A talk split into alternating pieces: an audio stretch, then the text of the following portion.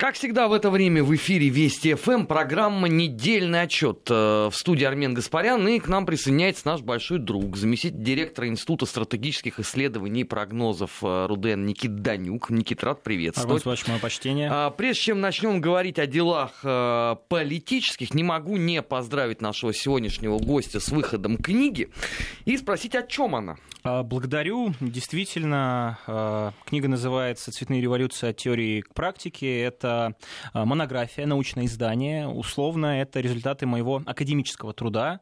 А, это в этой книге я постарался, пусть и достаточно научным, академическим языком, но тем не менее доступно показать все неотъемлемые составляющие вот э, такой вещи, как цветные революции, государственные перевороты, рассмотрел этот феномен сквозь призму внешнего влияния, внутренних процессов, как социально-экономических, так и социокультурных. Естественно, рассмотрел этот феномен в контексте гибридной войны, а, подробно проанализировал все известные в настоящий момент цветные революции, естественно, разобрал, что предшествовало цветным революциям. Удивительным образом а, оказалось, что а, бархатные революции, события в Праге, события в Венгрии и очень, очень многие другие являлись своего рода таким историческим фундаментом для реализации этих цветных технологий. В общем, постарался всячески комплексно подойти к решению поставленной задачи, и поэтому э, получился такой достаточно объемный э, академический труд, там почти 550 страниц. Для людей, которые не только любят читать, но и смотреть э, картинки и схемы, они тоже там присутствуют, поэтому вот спасибо большое за возможность рассказать о книге ну, как человек, который начал ее читать, должен сразу э, добавить словам Никит, то, что это не комикс, а то многие сейчас при словах э, картинки думают, что это из серии Марвеловского чего-то. Нет, это очень серьезная научная монография, все как э, мы любим, вот лично я э, читаю с удовольствием. А теперь переходим непосредственно э, к нашей повестке. Никит, ну, понятно, что начинать придется с главного события этой недели очередной пакет санкций 22 августа. А, такой дополнительный а, поклон а, в сторону Прибалтики, Польши, Украины, потому что есть просто тот запамятовал. 23 августа там же вселенская истерика будет. Это же годовщина подписания советско-германского договора о ненападении. Вот им, так сказать, подсластили пилюлю. Я вот, может быть, ошибаюсь, но, по-моему, во времена той самой первой холодной войны не было запрета а, авиакомпании Аэрофлот совершать рейсы э, в Соединенные Штаты. И не было, по-моему, такого масштабного сведения дипломатических отношений, по сути, получается, ну, критическому минимуму. То есть дальше что там, там разрывать отношения и воевать только остается. Ну, да, действительно, первая волна санкций, она вступает как раз 22 э, числа, однако после того, как будет введена первая волна санкций, в течение 90 дней э, по заявлению наших так называемых американских партнеров, Россия должна сделать определенные шаги, которые демонстрируют о том, что она готова, ну, фактически подчиниться вот То Вашингтону. Опять мы должны. Да, мы должны в течение э, этого времени э, допустить, во-первых, э, специалистов, которые занимаются которые являются компетентными в сфере как раз химического оружия, видимо, в те лаборатории, в те секретные места, которые интересны нашим американским партнерам. Никита, я стесняюсь спросить, это тот самый пресловутый общественный туалет в парке имени королевы Елизаветы Великобритании, ну, где, мне... как известно, секретная лаборатория по производству новичка. Это мы туда должны допустить? Ну, удивительным образом оказывается, что эта секретная лаборатория, она перемещается в нашей стране из области в область в зависимости от э, желаний и от удобства наших наших как раз американских партнеров. Вот. И действительно, если при этом нашу страну пообещали на законодательном уровне э, прописать как страна-спонсор международного терроризма. Это вообще, кстати, самый интересный пункт, потому что страна, которая одна из немногих стран, которая по-настоящему борется с международным терроризмом, ну, например, э, в регионе Ближнего Востока, и то, что мы непосредственно при участии российских ВКС была уничтожена э, целая сеть террористическая, которая включала в себя, естественно, и исламское государство, запрещенное в России, и другие организации по типу э, Аннусра и так далее, это почему-то игнорируется. Ну, не будем об этом, действительно, если Россия не выполнит там еще целый ряд пунктов в течение 90 дней, то тогда уже а, Соединенные Штаты Америки могут ввести вторую волну санкций, второй пакет условный, а могут и не ввести. И уже вот этот второй пакет а, будет содержать в себе еще большее уменьшение прошу прощения, да, за оксюмарон небольшой, больше уменьшение, но тем не менее, а, дипломатических сношений. То есть та политическая коммуникация, которая и так истончалась за последние несколько лет, ну, фактически до минимума сведена, ну, я, я уж не знаю, куда больше можно. Очередные закрытия генеральных консульств э, в нашей страны, в Соединенных Штатах Америки и, соответственно, зеркальный ответ нашего государства приведут к тому, что действительно вот этой нормальной политической коммуникации просто не будет. Э, существует э, потенциальная возможность возможность э, запрета э, деятельности э, компании Аэрофлот, на территории Соединенных Штатов Америки. Но тут нужно сказать, что, скорее всего, в отношении Аэрофлота никаких ограничительных карательных мер введено не будет. Вы, Армен Смач, абсолютно правильно заметили, в 80-е годы тоже наши американские партнеры а, грозились а, сделать так, чтобы Аэрофлот не смог осуществлять свои рейсы, но они забывают, что Аэрофлот это не просто государственная компания, она имеет статус как раз той компании, которая по межправительственному соглашению имеет право. И, соответственно, если они это соглашение, я имею в виду американская сторона, покинут, начнут, то тогда наша страна может, э, во-первых, э, вести подобного рода ответные действия в отношении американских компаний, это раз. Во-вторых, не будем забывать о транссибирских перелетах, которые, как мы знаем, очень часто облегчают э, транспортный путь многим авиакомпаниям, в том числе и американским. Поэтому здесь я рассматриваю этот тезис не более чем такую страшилку. Но самое интересное ведь то, что они могут ввести, а могут и не ввести. Я, если честно... А мы как это должны? Эмпирическим путем предсказать вот, ну полет вот, их мысли? Да, тут, во-первых, нужно нужно понимать, что есть санкции, которые ввел Белый дом. Вот эти санкции, как раз первый и второй пакет, это условная инициатива Белого дома администрации президента Дональда Трампа с Дональдом Трампом во главе. И, как мне кажется, вот подобного рода агрессивную, агрессивный шаг необходимо рассматривать даже не с точки зрения как бы, глобальной комплексной стратегии по давлению, по оказанию давления нашего государства, которое, безусловно, есть, но даже в большей степени с точки зрения внутриполитических событий в Соединенных Штатах Америки. А, вот есть, такая, а, есть такой сценарий, такая версия, я в какой-то степени этой версии придерживаюсь, почему 90 дней с момента от 22 августа. Если посчитать, то как раз спустя эти 90 дней получится конец ноября. Это выборы в Конгресс. Выборы в Конгресс уже пройдут. То есть сейчас Дональд Трамп пытается выбить у своих оппонентов из Конгресса, которые, кстати, тоже параллельно внесли новый законопроект о санкциях. Там, кстати, тезисы намного жестче, чем ну, там те, Маккейн которые подготовил. как, как И мы не знаем только, теперь. да. Там э, пункты о том, что э, нашим э, банкам могут ограничить, э, собственно, использование американской валюты. В общем, ну там действительно, если посмотреть на те тезисы, они намного серьезнее, чем те, которые сейчас выдвигает Дональд Трамп, ну и, собственно, его команда против нашей страны. Но, как мне кажется, он просто пытается э, вот эту повестку России агрессивной, России, которая вмешивается, наказание России перехватить у своих оппонентов.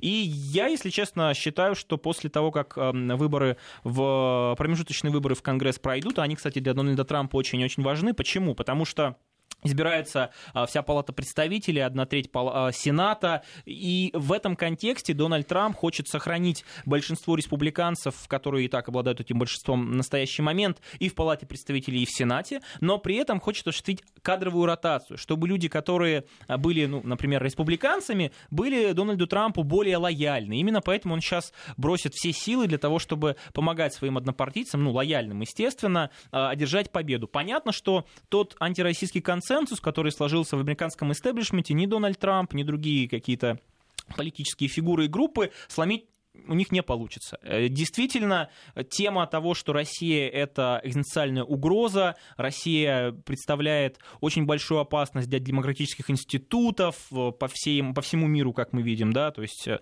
нас ведь очень интересно обвиняют не только в вмешательстве в выборы в России, но и мы виноваты в Брекзите и события, которые в Каталонии происходили. И а то, из что... последнего в Шарлотта Свилли, я вот в прошлом часе рассказывал, вот именно мы с Гией Тамазовичем затеяли бучу, потому что мы самые первые рассказали о том, что ну, будет в принципе, вот э, в, в этой студии, видимо, тоже мы занимаемся такой подрывной деятельностью, да, э, просто рассказывая, анализируя различные Она нам, кстати, слушают, очень часто пишут из э, Соединенных Штатов, благодарят, благодарят, благодарят за программу, вот. поэтому и слушают. в этом контексте, естественно, Дональд Трамп, прекрасно понимая, что тема с Россией сейчас играет против него, пытается эту повестку перехватить. Но получится ли в, полном, в полной мере осуществить вот эти угрозы в отношении нашей страны? Если честно, я сомневаюсь. С другой стороны, ожидать ожидание того, что в отношении все-таки наших активов могут введены очередные ограничительные карательные меры, это ведь тоже инструмент давления, потому что международные инвесторы, международный бизнес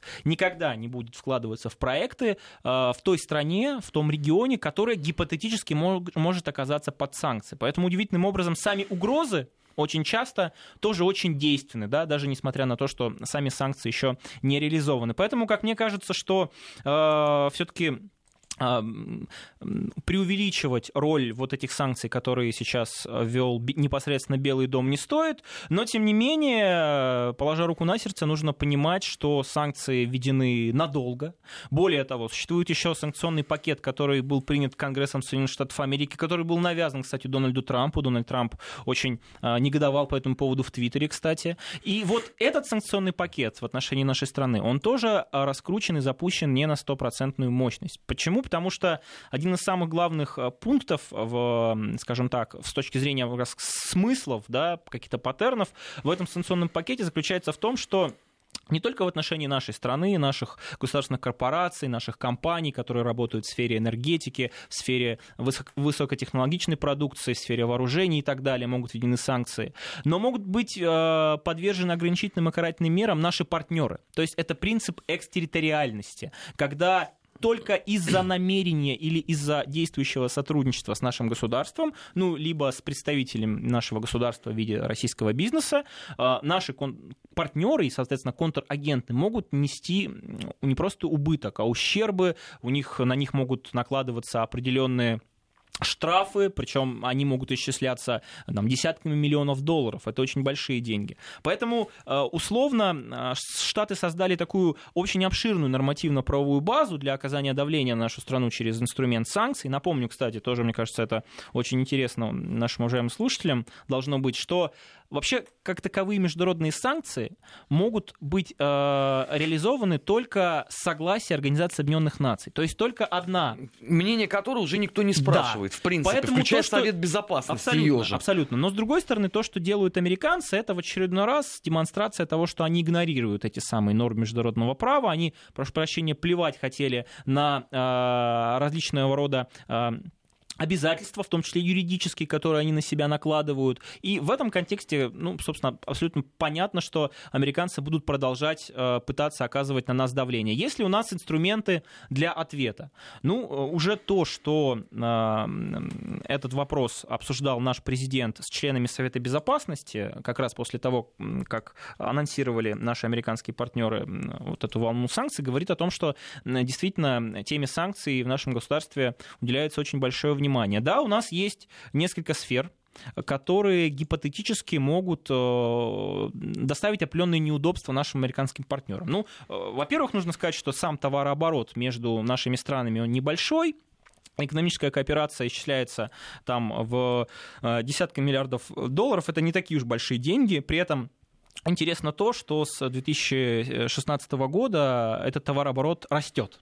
То есть э, получается такая обратная зависимость. Риторика э, все больше ужесточается, э, санкции вводятся все больше, а экономическое сотрудничество расширяется. Ну вот. А как это может быть? А очень просто. Дело в том, что... Ну, того, что кто-то держит фигу в кармане, даже не одну. Дело в том, что американцы, как это очень часто бывает, всегда пытаются ограничить экспортные мощности, например, той страны, которой они недовольны, но если есть сферы, где сотрудничество вот с той страной, которая находится или гипотетически должна находиться под санкциями, выгодно, они никогда на сворачивание этого сотрудничества не пойдут. Например, самый, наверное, яркий, который можно привести, это, безусловно, сотрудничество в аэрокосмической промышленности, в аэрокосмическом э, секторе. Э, всем известно, что после того, как э, Вашингтон свернул программу шаттлов, у них э, э, обнаружились очень большие проблемы со средствами доставки. Ну, собственно, наши знаменитые э, ракеты «Протон» и наши двигатели, которые, собственно, поставляются э, НАСА, э, до 2022 года, если не ошибаюсь, нужно уточнить, в общем-то, американцы без них сделать ничего не смогут. И непонятно, кстати, после 2022 года будут они отказываться или нет. Потому что тема о сворачивании сотрудничества в, этом, в этой сфере уже поднималась э, очередными американскими сенаторами, но после того, как с ними провели определенный ликбез, скажем так, они поняли, что они могут просто стрельнуть себе в ногу в таком случае. Это первый момент. А, мы поставляем ядерное топливо, а, и действительно в больших количествах а, американские ядерные реакторы от, от него зависят. Э, мы в том числе снабжаем промышленность э, Соединенных Штатов Америки, в том числе, которые занимаются авиастроением, а, большим количеством титана. Э, мы в данном случае являемся той страной, которая как мы все прекрасно понимаем, э, может э, очень сильно, ну, не то чтобы разрушить экономику Соединенных Штатов Америки, нет, ни в коем случае, но некоторым отраслям этой экономики при сворачивании сотрудничества придется в значительной степени переориентироваться, и, естественно, это очень большие издержки за собой повлечет. Поэтому американцы, если посмотреть, опять же, эти санкции, все пункты, где существует сотрудничество с нашим государством, они убрали. И они делают так, что только наши экспортные мощности различные могут, э, ну, собственно, быть э, свернуты. Э, поэтому в данном случае то, что наша кооперация растет экономическая, ничего удивительного в этом нет. Хотя, опять же, вот как раз тот второй пакет санкций, который теоретически может быть принят после 90 дней, он в том числе предусматривает э, тотальное сокращение всех сношений экономических и оставляя только э, сферу продовольствия, если не ошибаюсь. Поэтому э, как бы гипотетически действительно мы можем разорвать, э, то что разорвать, но действительно очень сильно уменьшить наши дипломатические сношения и торгово-экономическую а кому сферу. это будет? Вот я не понимаю, вот а Америка искренне полагает, что э, при такой вот интеграции России в мировую экономику, вот этими всеми шагами, исключительно только позитивная будет э, повестка? Да нет, вообще, если проанализировать, благо до нас очень много экспертов это сделало, сам инструмент санкций подобного рода, он является крайне неэффективным. Доказано на множестве примеров от Северной Кореи, Ирана и других стран, которые, кстати, в общем-то, если посмотреть, очень немного стран удивительным образом не находились под санкциями Соединенных Штатов Америки. И такие гиганты экономические в настоящий момент, как Китай или та же Индия, тоже совсем недавно были объектами подобного рода санкционных инструментов. Ну, Китай, это понятно, площадь Тяньаньмэнь в 1989 году, вот, э, когда Индия тоже проводила ядерные испытания, в отношении нее ввели там, различные ограничительные меры. Ну и что? То есть, а, с точки зрения влияния общего, конечно, это мешает развиваться нашей экономике, потому что мы, как государство ответственное, всегда а, исполняем те обязательства, которые на себя берем в рамках ВТО и в рамках других организаций и так далее. Но если уж, как мы знаем, нам препятствия пытаются подобного рода недобросовестные конкуренты чинить, мы либо находим пути отхода, обхода, либо отвечаем зеркально. Вот, кстати, наш премьер, который э, тоже прокомментировал тему санкций, сказал о том, что э, вполне возможно в скором времени будет объявлена американцами настоящая полноценная экономическая война, и мы готовы отвечать вот как раз в, в этих условиях абсолютно асимметрично, понятно, не только дипломатическими и экономическими мерами, но и иными мерами, иными способами. Это, кстати, мне кажется, тоже очень важное уточнение. Но потом там будет истерика, а нас-то за что? У нас же контрпартнеры-то не сдержанные. Они же потом, когда увидят ответ, они будут опять вопли. А мы тут при чем? Мы же хотели как лучше, мы что, за демократию? Ну, э, наши партнеры тоже, кстати, находятся в сложной ситуации. С одной стороны, наш главный торгово-экономический партнер Китай. Это такая константа. Я думаю, несмотря на отношения с Америкой, наши, несмотря на уже ведущуюся между Пекином и Вашингтоном торгово-экономическую войну, наше стратегическое сотрудничество и, в первую очередь, расширение экономических связей и проектов э, разного рода, энергетических, инфраструктурных, военных и так далее с Китаем, оно продолжится, продолжит развиваться. Но у нас есть еще Европейский Союз, который тоже находится между молотом и наковальней. С одной стороны, э, американцы, как мы видим, пересмотрели отношения к Объединенной Европе, тоже рассматривают их как своего конкурента торгового, вводят различные ограничительные меры. Но, То опять есть же, эти тоже плохие. Но эти как раз, благодаря похолоданию отношений с Соединенными Штатами Америки сейчас наконец-то, ну я не знаю, воспрянут от сна или нет, но тем не менее, с точки зрения логики, да, такого обычного, обычной экспертизы, анализа поймут, что от России отворачиваться не нужно, что наоборот нужно укрепляться. И В этом плане наше сотрудничество в сфере энергетики, наше сотрудничество в сфере а, там, а, а, промышленности, развития автомобилестроения, высоких технологий, оно может как раз на этом фоне таких агрессивных действий Соединенных Штатов Америки, ну, скажем так, получить определенный импульс. Мне кажется, в условиях, когда сама Европа сейчас очень нестабильна, и там постоянно происходят какие-то события, меняются правительства, приходят политические силы, которые в большей степени ориентированы на отношения с нашим государством, чем на беспрекословное э, исполнение поручений и директив из Брюсселя и Вашингтона, в перспективе э, Европа поймет снова э, всю выгоду и, скажем так, стратегические возможности от сотрудничества с нашим государством. Никит, а в следующей части недельного отчета я предлагаю сразу прямо начать сегодняшние новости по Каспию, потому что она, на мой взгляд, находится сто процентов э, в прямой э, связи с тем, о чем мы э, говорили в первой части. Я имею в виду, конечно, странного рода позиции Соединенных Штатов. Когда я вот говорил о том, что они заголосят нас-то за что, я думаю, что это вот сейчас у них там ночь еще пока идет. Пройдет несколько часов и понесется истерика, потому что получилось ведь, во-первых, совсем не так, как они хотели, а во-вторых, ровно так, как предупреждало российское экспертное сообщество. Причем я должен сказать, что предупреждало оно это на моей только памяти, ну, на протяжении последних лет 15. У меня же все это в эфирах и э, происходило. Но об этом мы еще обязательно Поговорим. Программа «Недельный отчет» э, в эфире Вести ФМ. Э, у нас сегодня в гостях заместитель директора Института стратегических исследований и прогнозов Руден Никит Данюк. Сейчас мы уходим на новости. Сразу после этого продолжим. Не переключайтесь. На Вести ФМ всегда интересно. Недельный отчет. Подводим итоги. Анализируем главные события. 16 часов 35 минут в российской столице. Программа «Недельный отчет». Студия Армен Гаспарян. У нас в гостях заместитель директора Института стратегических исследований и прогнозов РУДЕН Никит Данюк. Никит, сегодня произошло э, знаковое событие. Пять стран спустя 22 года подписали конвенцию о разделе Каспия. Возвращаясь к тому, о чем мы говорили в первой части, это два великолепнейших факта. Первое. Это автоматически означает, что некоторые свободны, они имеют больше транзита груза НАТО через Каспий. И второй великолепный факт, что теперь не будет плацдарма для удара по Ирану. Это к вопросу, что нет методов против Кости Сапрыкина.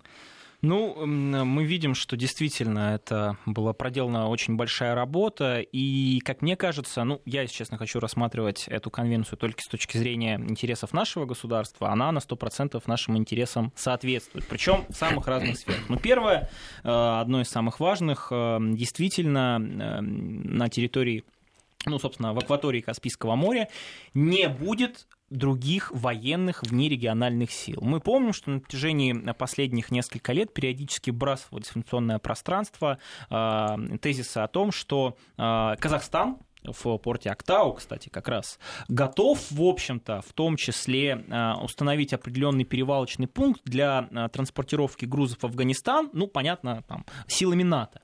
И, естественно, для вот подобного рода транспортировки грузов э, предполагалось, что э, иностранный контингент военный, ну, в том числе американский, да, может теоретически дислоцироваться вот, в Каспийском море.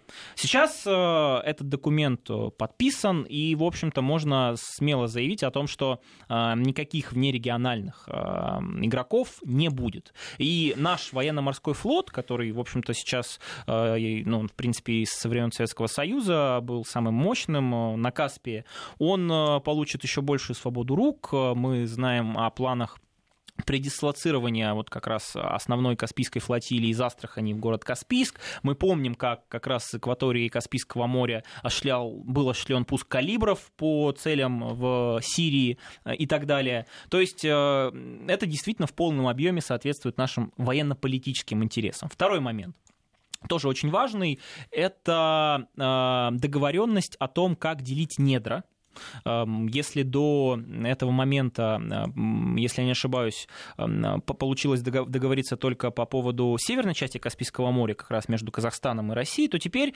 каждое государство на двухсторонней основе могут договориться, ну, собственно, если есть определенные секторы, могут договориться с собой, а это, как мы знаем, очень большое подспорье для различных инвестиционных проектов, потому что на дне Каспийского моря расположено очень большое количество запасов, ну, углеводорода в том числе. Сразу можно вспомнить э, проект, который очень часто э, тоже всплывал и в экспертных кругах, и в научных, академических, о том, что существуют планы по строительству так называемого транскаспийского газопровода, который э, пройдет от Туркменистана, от города Туркменбаши, по дну Каспийского моря, потом по, собственно, сектору Азербайджана, дальше в Грузию, дальше в Турцию и дальше в Европу. И действительно, очень давно, еще с 1999 года, и Соединенные Штаты Америки, Государственный департамент и различные представители Европейского Союза были крайне заинтересованы в том, чтобы, вот, э, скажем так, был разрешен статус Каспийского моря правовой. Кстати, очень интересно то, что вот этот статус, он по-настоящему уникален, потому что, с одной стороны, э, Каспийское море э, имеет все признаки как раз того самого моря, и существует особая конвенция а, Организации Объединенных Наций по морскому праву 1982 года, которая как раз и определяет а, принципы размежевания условно. Но при этом в отношении Каспийского моря можно еще, в общем-то, применить и те принципы, которые действуют в отношении трансграничных озер. И получился такой гибрид. С одной стороны, как раз с точки зрения международного права, с одной стороны, а, у нас есть Каспийское море, которое и дно Каспийского моря, которое как раз а, разграничивается по вот этому морскому праву, а с другой стороны у нас есть там общая территория, исключительно экономическая зона, зона для рыболовства там в 10 миль и так далее, а, соответственно, национальные воды, которые по совершенно другим принципам прописаны. И в этом контексте действительно здорово, что получилось этим пяти странам спустя 22 года, как они начали как раз эту работу, эту конвенцию подписать. Ну, так сейчас вот, ответка, наверное, какая-то пойдет по этому поводу. Ну, конечно, через несколько часов. понятно, что будут крайне недовольны как раз статусом того, а, в первую очередь, военно-политическим да, принципом а, многие зарубежные государства, ну, в первую очередь, конечно, Соединенные Штаты Америки, которые, как мы знаем, а, очень любят приравнивать понятие национальный интерес с понятием национальной безопасности. Соответственно, там, где ущемляются национальные интересы Соединенных Штатов Америки, они могут ущемляться, понятно, абсолютно где угодно, по совершенно разного рода причинам и основаниям, ущемляется сразу национальная безопасность. Здесь а, американцам не получится получить э, желаемый доступ к акватории Каспийского моря. Ну так вот, возвращаясь к теме энергетики, действительно э, существует проект э, такого большого южного газового коридора, который теоретически должен стать одним инструментов уменьшения энергетической зависимости Европейского Союза, ну, в целом Европы, от э, углеводородов России. В настоящий момент, ну, в первую очередь от газа, в настоящий момент, э, согласно статистике на 2017 год, Европейский Союз потребляет 37%, э, вот 37% потребления газа Европы приходится как раз на поставки, э, экспортные поставки нашего государства. И действительно мы видим, как э, эта тема стремительно политизируется. Можно вспомнить и Южный поток, можно вспомнить и строительство Северного потока, и сейчас попытки приостановить, но тем не менее безуспешные реализацию Северного потока-2. А у нас, напоминаю, есть еще в планах э, пуск второй ветки турецкого потока. Вот э, немножко о цифрах. Э, дело в том, что на настоящий момент э, российские газовые мощности могут в полной мере обеспечить ну, даже больше, чем половины э, газа, которым нуждается Европа. Потому что у нас до сих пор проходит газ и по территории Украины через ее газотранспортную систему. У нас есть там газопро... нефтепроводы и газопроводы, проходящие по территории Белоруссии. У нас в конце, есть, э, в конце концов есть поток, Северный поток-1, у нас есть Северный поток-2 общей мощностью в 55 миллиардов. У нас есть план по строительству второй ветки турецкого потока, это еще 15 миллиардов. В общем, если посмотреть, то э, Россия уже либо реализует огромное количество проектов, в том ну, газовых, либо планы по этой реализации, ну, собственно, уже в, в стадии в горячей стадии. То есть уже либо прокладываются газопроводы, регулируются все а, там, юридические моменты и так далее. И вот э, давнее желание, казалось бы, наших партнеров европейских и американских осуществилось. Теперь э, Туркмения теоретически может договориться с Азербайджаном для того, чтобы построить вот этот транскаспийский газовый э, э, провод э, и пустить этот газ э, в обход, опять же, Азербайджана, Грузии, Турции и потом уже на территорию Европы. И теоретически э, это, этот проект действительно стал возможен. Но, во-первых, в самой конвенции написано, что подобного рода масштабные проекты э, должны пройти очень серьезную экологическую экспертизу, и только при согласии каждой из сторон, то есть пяти государств, с точки зрения соответствия как раз экономическим нормам и стандартам, этот проект может быть реализован, это первый момент. Второй момент, существуют большие а, большая неопределенность между тем же Азербайджаном и Туркменистаном по поводу как раз ограничения секторов, на которых расположены важные э, запасы углеводородов. Ну, а за этим мы еще, что называется, будем следить. Э, напоминаю, что это программа «Недельный отчет» в эфире Вести ФМ. Сейчас мы прервемся на пару минут для прогноза погоды. Сразу после этого продолжим. Не переключайтесь. Недельный отчет. Подводим итоги. Анализируем главные события. 16 часов 47 минут в Москве. Программа «Недельный отчет». Студия Армен Гаспарян. У нас в гостях заместитель директора Института стратегических исследований и прогнозов Руден Никит Данюк. Никит, последняя тема, но она тоже, в общем, связана с тем, что мы обсуждали э, всю сегодняшнюю программу. Две недели, две недели последние молчал Курт Вокер. Сегодня он озарил информационное пространство, на мой взгляд, каким-то диковатым несколько заявлением, потому что он со ссылкой на э, украинские какие-то источники сказал же о том, что Россия осуществляя движение автоколон в регионе близком к Донбассу, мешает установлению там мира. Ну, это понятно, что это, это плодотворная такая дебютная идея, потому что во всем теперь виновата э, Ростовская область, где, как известно, не должен никто ездить. И должна быть э, статическая тишина. Но все-таки, может быть, наверное, можно было какие-то иные, более серьезные аргументы поискать.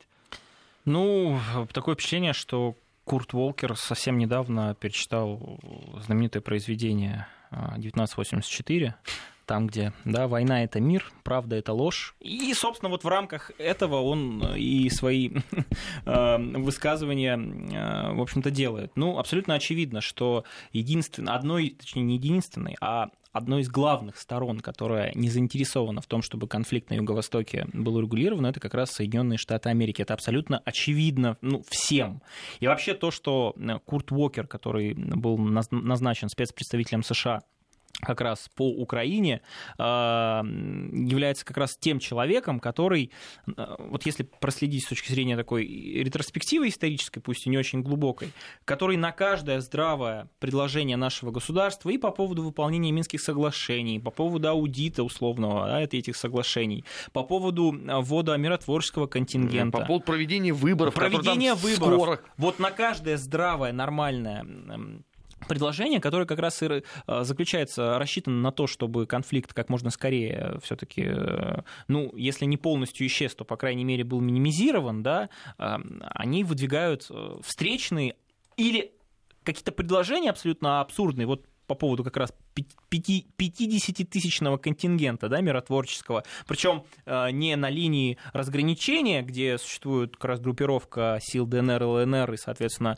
украинских ВСУ, а на границе еще э, России и Украины, ну, тут понятно. Вот. Эм, э, и... Потому что у ООН нету такого количества миротворцев. Ну, а им же не, не интересно, они не готовы. Кстати, это тоже очень интересный момент. То есть люди, которые находятся а, на таких высоких постах, у них, э, я уверен, есть целый аппарат сотрудников, специалистов, экспертов, аналитиков, которые должны этим заниматься, где они взяли эту вообще цифру в 50 тысяч человек. Нет, а это, кстати, это очень просто. Она впервые прозвучала в стенах Верховной Рады при обсуждении а, законопроекта. Понятно. И когда достопочтенный ковбой Вокер приехал с очередными гастролями в Киев, ему там, э, соответственно, э, господин Поруби, спикер этой Верховной Рады, и втюхал цифру 50 тысяч. После чего она стала гулять уже, соответственно, по мировым СМИ.